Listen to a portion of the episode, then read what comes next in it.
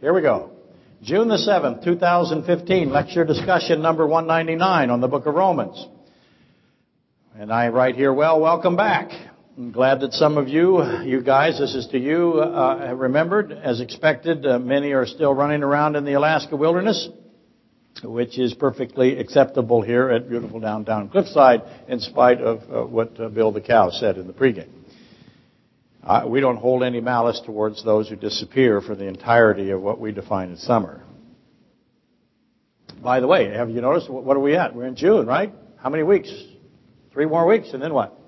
Days are getting shorter. That's right. That's right. Yes, darker. And that means snow. It's right there, baby.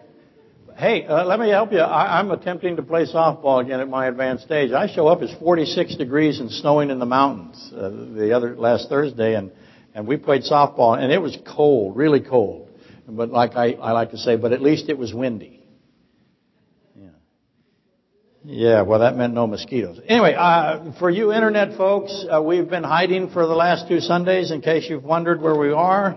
And I need to thank a bunch of you. Valerie uh, called to tell us that our website was offline. And Valerie, we got that to Ben, and and and um, and we got that taken care of. If you're still with us, I hope you are. Very nice message from Valerie. Uh, Daniel from Oregon also called with a question on apostles. And, and Daniel, I'll I'll get to that when I can. Um, hopefully soon. Uh, Bob uh, from San Diego uh, used the observer effect. A premise to prove that I have existence, because he's seen me, he's observed me, and therefore I exist. And that was very funny. And uh, Jeff from Pittsburgh uh, called as well. He's uh, having a great time using free will to attack the monistic philosophy uh, very successfully. Now, I don't answer the church phone very often, you folks out there. I do sometimes as best I can, but I'm working full-time, as you know, still on other endeavors that are all failing. We call it my construction business. Perhaps, again, you've read my book, How to Make one hundred dollars in Construction Over thirty years. But I just want you to know I'm very encouraged by all those messages. You really have no idea. Also, uh, Doctor Peter, I read your letter to the class during the pregame. For obvious reasons, I didn't feel it was appropriate or allowable without your permission to put it onto the Internet. And yes, uh, I read almost all of your letter, Doctor Peter. I'm considering now reading it every Sunday, just for the fun of it, for about a month, and then and then having a test. And uh, you should have seen their faces, sir. It, it was uh, amazing. And for your inter- Internet folks, Peter discussed the Iranian capacity to develop a nuclear device from plutonium two thirty-nine. He um, he made the case uh, expertly, as as he would, of course, that the centrifuges that occupy so much concern are not necessary if the Iranians have so diversified towards plutonium two thirty-nine. And Janet from Oklahoma, I read your letter too. Janet was pointing to the planning stages of a ten-region economic division, the world being segmented into ten distinct domains. As we know, that's uh, Revelation twelve three, thirteen one, Revelation seventeen twelve. The subdivision of the world into ten kingdoms is a prominent end times prophecy. The Bible has said from the time of Daniel, from the image of Nebuchadnezzar, that the world at the end of the age of the Gentiles, which Nebuchadnezzar began the age of the Gentiles, five eighty-six B C, at the end of the age of the Gentiles, the world would be segmented into ten economic kingdoms. And we live, therefore, in perilous times. What has been unseen is now becoming the seen. We have, we're watching a one-world central bank that will control all commerce, the uh, removal of physical currency. We're seeing ten uh, economic world zones. The Mid- Middle East is erupting into war. Every week something new arises. And as you know, I can't wait for gravity. I mean by that, I think the issue that is gravity is going to ascend to the surface, and I believe that is an end times event as well. The consensus today, since the early nineteen hundreds, nineteen sixteen, uh, today uh, scientifically, the consensus is is that what we perceive as gravity is the result of the curvature of space and time. You know that as Einstein's general relativity. And recently you might have noticed that John Forbes, uh, John Forbes Nash, the uh, noted uh, mathematician, he was killed in an automobile accident. He was in his late eighties. I don't know if you knew. That's the uh, the guy in the movie The Beautiful Mind. Don't don't believe all the movie, right? Go investigate him. He was a mathematical genius. And, and Mister Nash uh, had a replacement equation for Einstein's theory of relativity. He was trying to improve Einstein's mathematics. And he wanted an equation, uh, searching for an equation that would uh, account for quantum gravity and allow a reconciliation between the quantum and the, uh, the or the microscopic and the macroscopic. What, what they call in physics, or what they call in, the, in this uh, theory, a grand unified theory, or the theory of everything. Now, I, I don't have any idea if Nash's equation is valid, but I believe that uh, mankind's understanding about gravity is about to explode, exponentially increase. Um, if John, if not John Forbes Nash, then somebody else is going to do it, and I suspect we're on the precipice. We're right on the edge. You might say the side of a cliff. That's hilarious. Cliffside, if I've got to feed it to you. But I think we're right on the edge of understanding gravity like we've never have before. So just as an aside. Anyway, where have we been and where are we now? Uh, where were we two weeks ago? Well, you might recall that we have been circling the signs that are Lot's wife. Uh, something that God himself, Jesus Christ, Jesus God, God manifest in the flesh, the Lord God Almighty, those are all the same person, right? That's Jesus Christ. He specifically references in Luke seventeen thirty-two Lot's wife. And, and I call it the sign of Lot's wife. And, and I've long held that Lot's wife was of particular importance. And obviously, Christ inserts her into his signs that accompany the end times. So we have the days of Noah. Notice how I say that. The days of Noah, those are differentiated, by the way, from the day of Noah, or the day that Noah entered the ark. So I have the days of Noah contrasted or compared to or alongside of the day Noah entered the ark. And then I have the days of Lot, days of Lot, and I have the day that Lot, the day that Lot left Sodom. Then I have the day of Christ, and I have the days of Christ, and in all of that is inserted, remember, Lot's wife.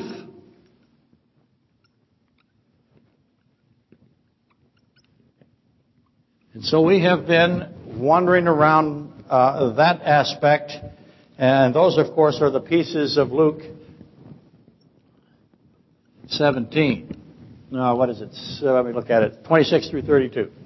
Actually, it's it's actually twenty all the way to forty. But uh, we'll get to that in a minute. Those are the pieces that Christ uh, uses or addresses as he's talking to someone. We'll get to that in a minute. And those pieces, by the way, have to be reconciled with Matthew twenty-four. And lots of people do that. It's not unusual. Let me get it exactly for you here at thirty-six through forty-four. So I have to reconcile Luke seventeen, twenty-six through thirty-two with what is very close to it in Matthew twenty-four, thirty-six through forty-four, and also Luke twenty-one, thirty-four through thirty-six. About writing that down or even remembering it. We'll get to it.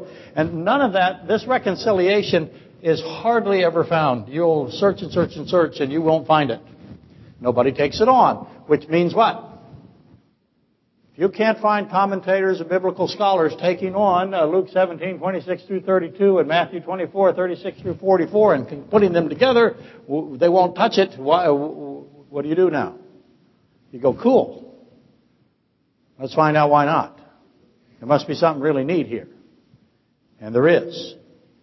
It is rare to find a commentator who will submit an opinion on Matthew twenty-four, thirty-six through forty-four and combine it with Luke seventeen, twenty-six through thirty-two. And it is also equally difficult to read or listen to or find an opinion on what, remember, Lot's wife means. And what, and what I mean by that is something that goes beyond the traditional view. The tr- traditional view is that God was holding Lot's wife up as a what? A bad example. As somebody that did something wrong. As some, somebody to uh, to avoid. To look at her behavior and hold that in disdain. That it's a warning. If you do what, what happened to, if you do what Lot's wife did, you will be You will meet the same end. Isn't that? That's the common position. And again, if you haven't been here the last few weeks, I don't think that's so at all. I don't think that's what he's saying. This is God. He had lots of warnings he could have used if that's what he was doing. He said, remember Lot's wife. Did anybody hear his tone of voice? Anybody see his facial expression? Was he angry when he said it? He's God. Did he scream? Was he calm? You figure that out. What was his tone of voice when he said, remember Lot's wife? But it's very difficult to find opinion on that that goes beyond that traditional view that I mentioned before, a warning. Again, Lot's wife is much more complex than that traditional view, in my opinion. I have to say that. Remember this. Who takes her out of Sodom? Who is there? Christ himself is there. He's the one that destroys Sodom. It says so. His angels grab her by the hand. She is a woman who is grabbed by the hand by an angel. And I want you to always remember that. Taken out of Sodom by the hand. And I want to consider the likelihood, I want you to consider, the, all of us, me too, the likelihood that remember Lot's wife is actually an extraordinary sign that wise people will understand.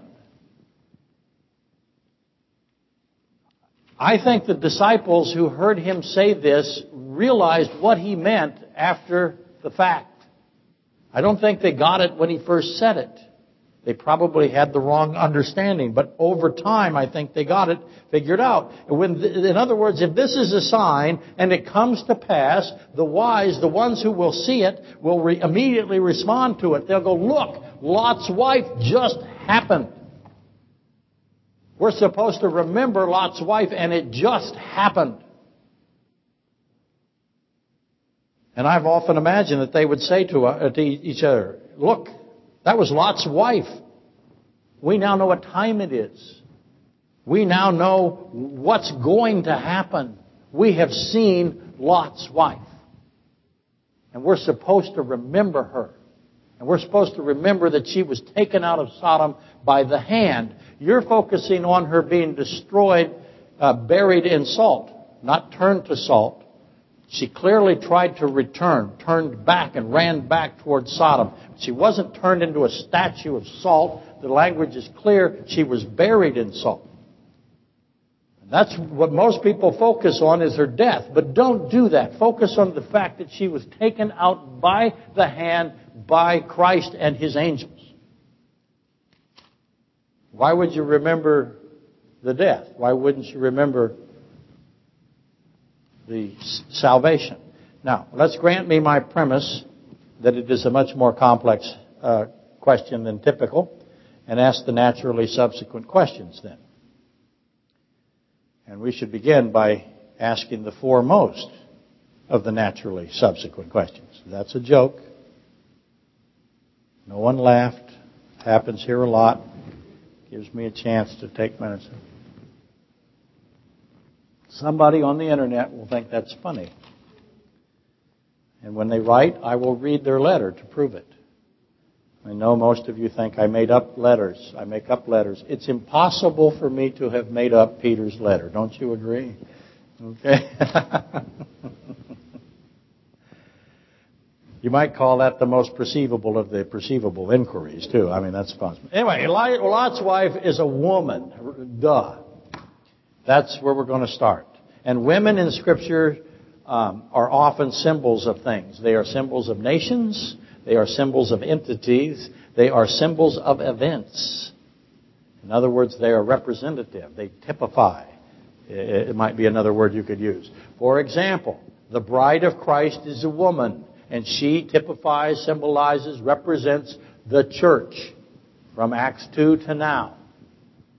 The wife of Y H V H, or Yahweh, if you wish to, to uh, pronounce the unpronounceable, the ineffable, the wife of Y H V H is the nation of Israel. That's who is typified. Uh, that woman is typified as Israel. The harlot in Revelation is ecclesiastical Babylon. Jezebel was killed. That is a prophecy of an event. Jezebel's killed in Second Kings nine thirty through thirty-seven. She paints herself and she is trampled and thrown out of a building, essentially. So, those are women that have representation uh, all over them. So, uh, obvious question is, is who is Lot representing? Lot's wife, sorry. Who is Lot's wife representing? If, if Lot's wife is symbolic of an event, a nation, or an entity, which one is it? What or whom does Lot's wife represent? To rephrase it, then who exactly, specifically, also then, must heed this command? This is not, this is not a suggestion by Jesus Christ, God Himself. It's a commandment. Remember Lot's wife. A time is going to come where you need to remember Lot's wife. So who's he talking to when he says it? Who exactly, specifically must heed the command to remember? Who's going to be there? It's a direct order. Who's got to, who's got to obey that order? And then what will be realized when uh, Lot's wife, the, the event that is Lot's wife, is witnessed? And obviously, we we got to revisit the context in order to res- resolve this. Uh, I think it's a mystery, and I think it's very difficult, obviously. God said it. Whenever God says something, I expect to have to spend a lot of time to figure it out. He likes that, I think. I think He wants us to spend a great deal of time studying what He says and realizing the depths and the layers to it. So we're going to attempt to answer that first. We're going to look at the overall context or the overall reference. What is Christ referencing when He says? What period of time? What event? What is the condition of the world? What is He talking about when He says, remember Lot's wife?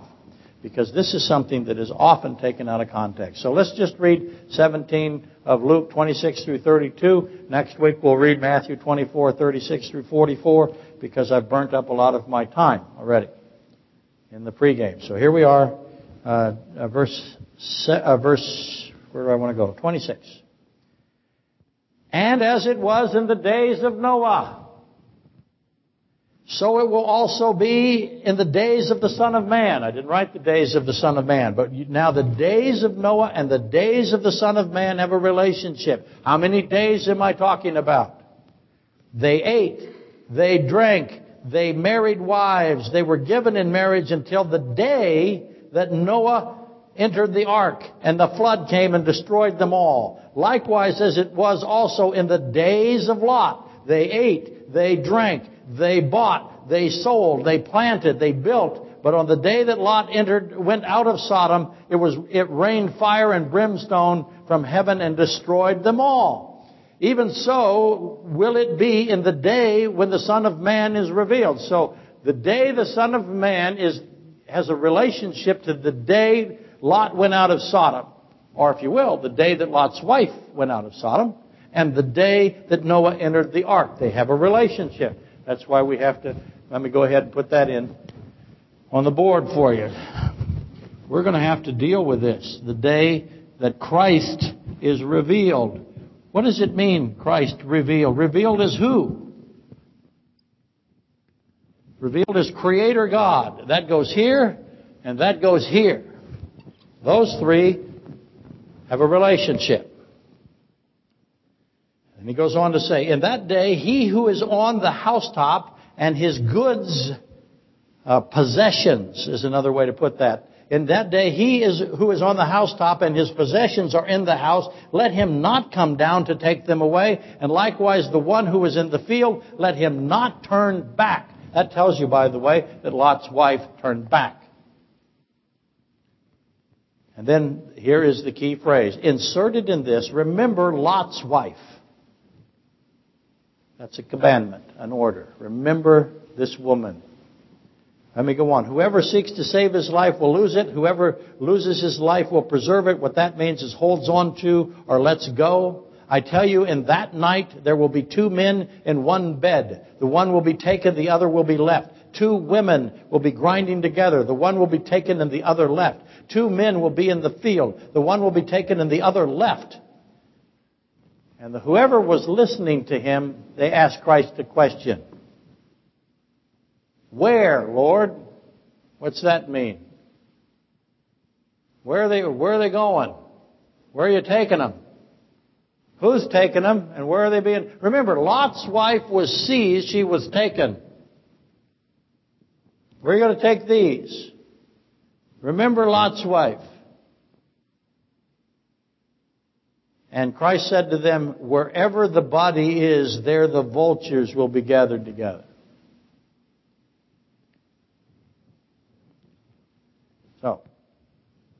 Always ask, how much is the same and how much is different? When we get into Matthew twenty-four thirty-six, we're going to find a lot of things that are the same, but we're going to find things that are not the same. One of the things we're going to find that is different is remember Lot's wife. So where does Lot's wife fit?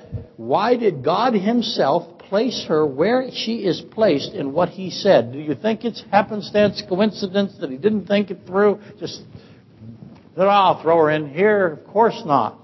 This is omniscient God who said this. So, what are our choices here of who she might represent? We have Israel. We have the church. But those are already represented. But maybe she's also representing them. And we're clearly talking about what?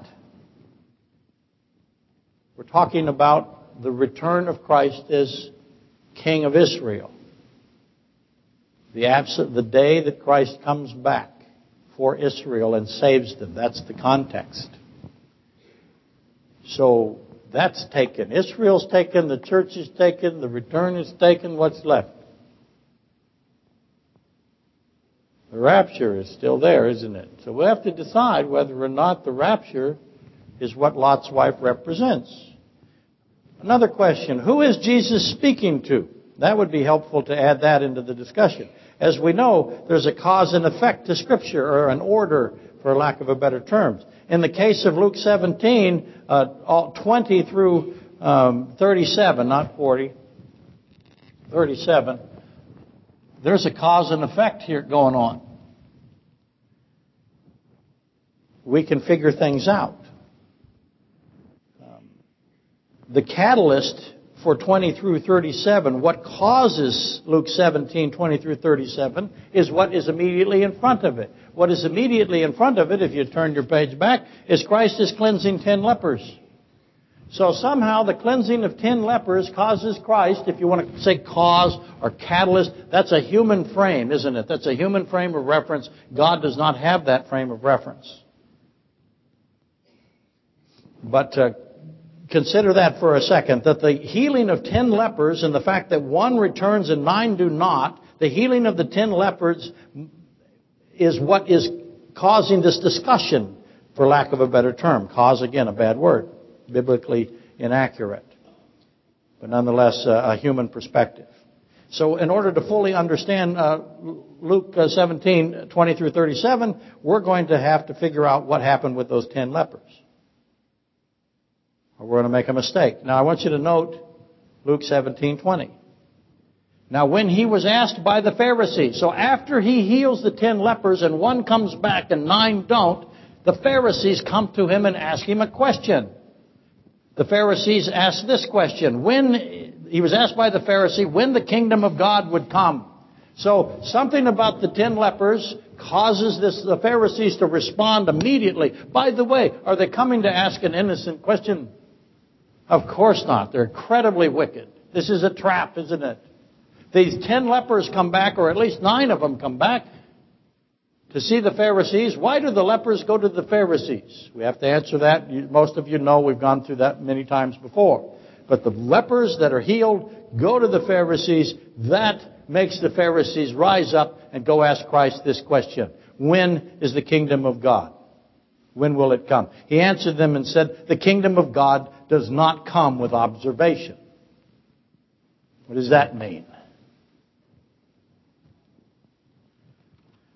I love that for that verse because that's the observer effect, right? Why do the Pharisees come to Christ after they recognize that ten lepers have been healed? Why do they come to Christ and ask this particular question? Obviously, Christ healed those ten lepers, and everybody knows it. And he sent the ten to the Pharisees because the healing of lepers was an unbelievable, extraordinary event. Luke tells us that, Luke four twenty-seven. No lepers are ever healed in the history of the nation of Israel except for Naaman the Syrian and Elisha. No lepers ever been healed. Not one. We have a Leviticus fourteen purification ritual. No one has ever done it in the history of Israel because no leper was ever healed. And now we have lepers being healed by the thousands. As one of Christ's senses of humor, it demonstrates his sense of humor. He overwhelmed them. The healing of lepers was a great threat to the Pharisees, and they knew it. Holy mackerel, honey child, we have healed lepers. Who does? Nobody does this. We count on nobody doing it. How come no one? How come they count on it? Because they make money off of leprosy. It's one of their biggest income streams. They confiscate all of the economic uh, accumulation of every leper, and they take it and it's theirs. And the leper goes off and it screams unclean and dies by himself in the wilderness. They get his stuff. All of a sudden the lepers are coming back and they want their stuff back. In the meantime, you have to, you have to do this ritual that no one even knows how to do. By the thousands, maybe the hundreds of thousands. I, we don't know. But the Pharisees were under a great deal of pressure. It cost them economically and politically. People were going, what do we need a Pharisee for? We got a guy that can heal leprosy, as it was at the time of Jesus, not the way it is on Molokai. And so the Pharisees hate Christ, and they hate that he's healing lepers. Uh, look at Luke four twenty-eight through thirty. And Christ is healing lepers again by the thousands and sending them to the Pharisees. And they, and, and again, they're required to perform that Leviticus fourteen. He's got them tied up in knots. All they're doing every day is doing this ritual. Probably takes a couple of hours per leper. He's got them completely shut down. And I'm sure that he's enjoying that. And the, leper, uh, the Pharisees respond. Finally, these ten... Something about these ten. One's a Samaritan. He's a foreigner. Something about these guys, though, that moves them. We'll have to investigate that. The Pharisees respond to these ten by demanding. The word says demanded. Now, when he was demanded by the Pharisees, they demand that Christ tell them when the kingdom of God would come. And that's a trap.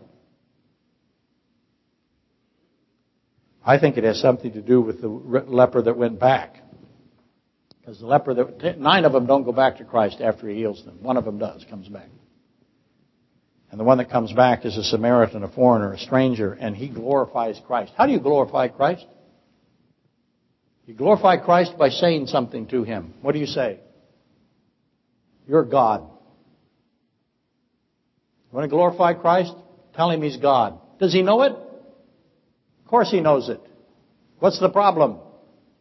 Yeah, the problem is us. We don't know it. And we don't say it.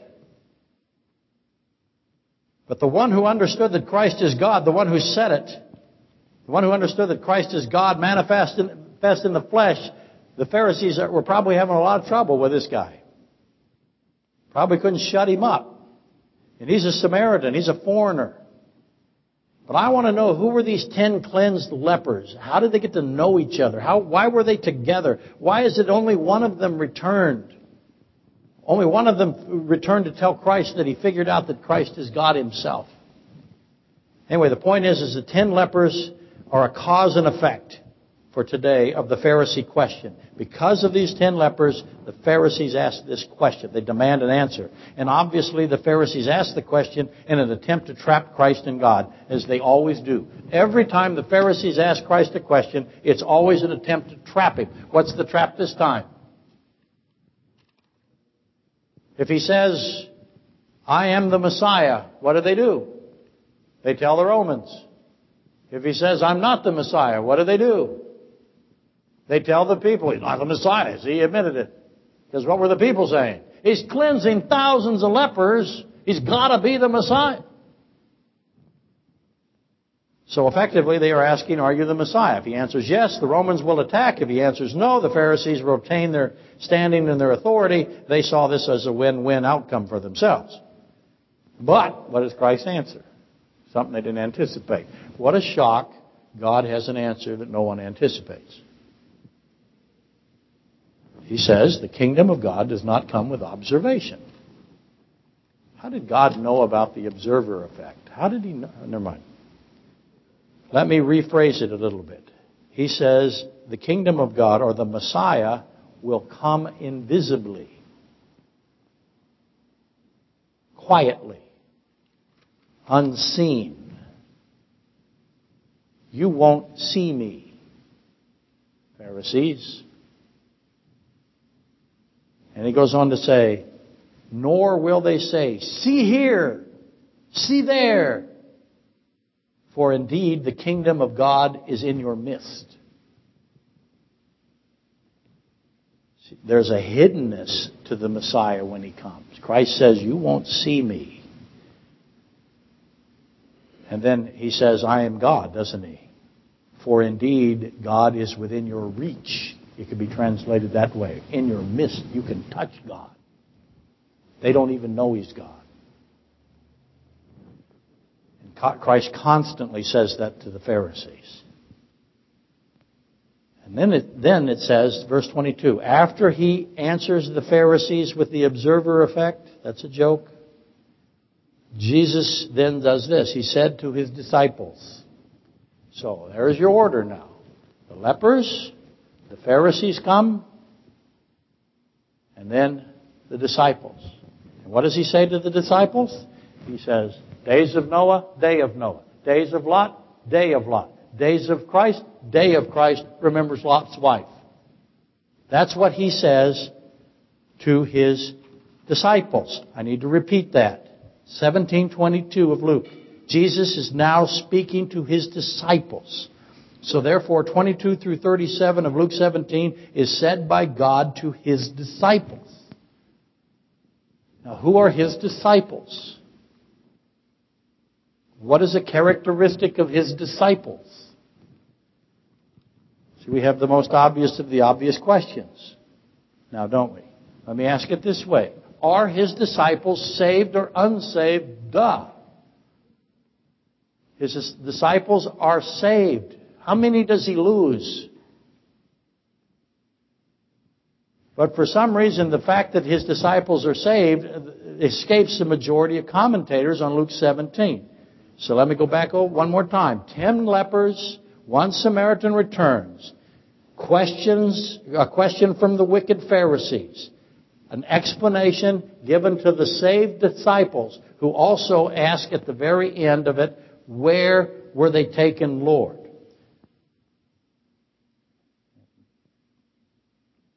And, God, and Christ's answer to them, to the where are they taken, Lord, every bit as mysterious as the kingdom of God does not come with observation. Wherever the body is going, wherever the body is, there will be vulture gathered. That's what he says. So what's the obvious question then? Where's the body? Whose body is it? Why are the vultures eating the body? Because that's what vultures do. They eat bodies, right? What does this have to do with Revelation nineteen seventeen, Ezekiel thirty-nine seventeen through twenty? That's Magog, Gog, and Armageddon. But I don't want to digress into that. Jesus said to his saved disciples, uh, and we'll read more of it next week, lightning flashes, just like Noah's flood, the day that Noah entered, just like the day Lot and his wife left Sodom, raining fire. And remember Lot's wife, who was taken by the hand from Sodom by angels. One woman will be taken, the other woman will be left, though they're grinding together. One man will be taken, the other man will be left in the field. Where will they be taken, Lord? Wherever the body is, there's the vultures eating. Just like Revelation nineteen seventeen, Ezekiel thirty-nine seventeen twenty. The armies of the Antichrist and the armies of Gog. Gog, like Lady Gog. She's a famous musician, if you don't know. I'm, I'm hip and happening. I know all the...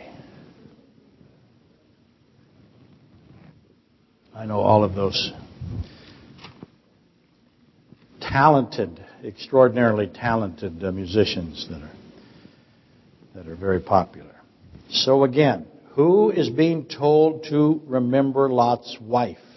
Did he tell that to the Pharisees? No, he did not. Are the Pharisees saved? No, they are not. But he, he said that to the saved disciples of Christ, of whom he has lost none. Let me ask you this. Did Christ, he's telling them when the end times are coming, and it's going to be bad. Lots of eaten people. Okay? Is he telling them to remember Lot's wife in order to frighten them into a certain behavior? Does he frighten people? Is he saying to them, I'm going to scare you so that you're not destroyed? Is that, is that the view? You want to defend that? Christ is scaring them.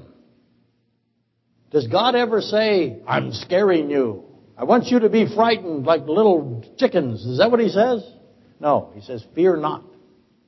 He comforts us in times of tribulation. Comfort yourselves. Take heed of who I am. Fear not. And they are told to remember a woman who was taken out of Sodom by the hand. She, her hand is held. Did she escape from the hand? She gnaw her, gnaw the hand of the angel off and escaped. Is that... don't want to continue mocking that view. Okay, I do want to continue mocking it, but I'm running out of time. I will mock it more next week.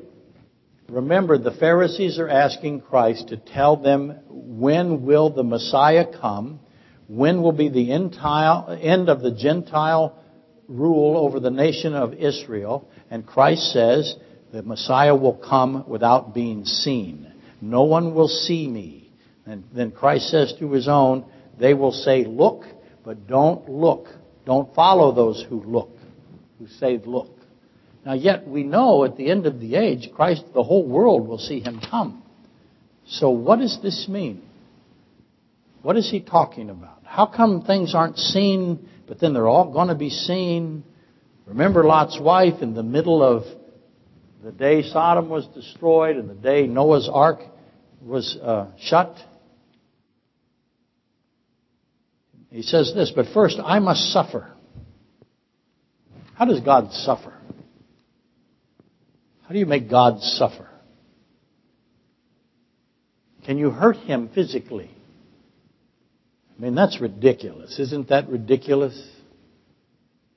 How do you, so how does he get, how do you hurt him? Because he weeps. Is, is his suffering physical or spiritual? So... we got Noah and Lot, and remembering Lot's wife, intermixed into the end day, the day that Christ comes at Armageddon. And somehow it all perfectly melds to Matthew twenty-four, thirty-six through forty-four. And next week, we will put all of it together. So let's rise and be dismissed. See how fast...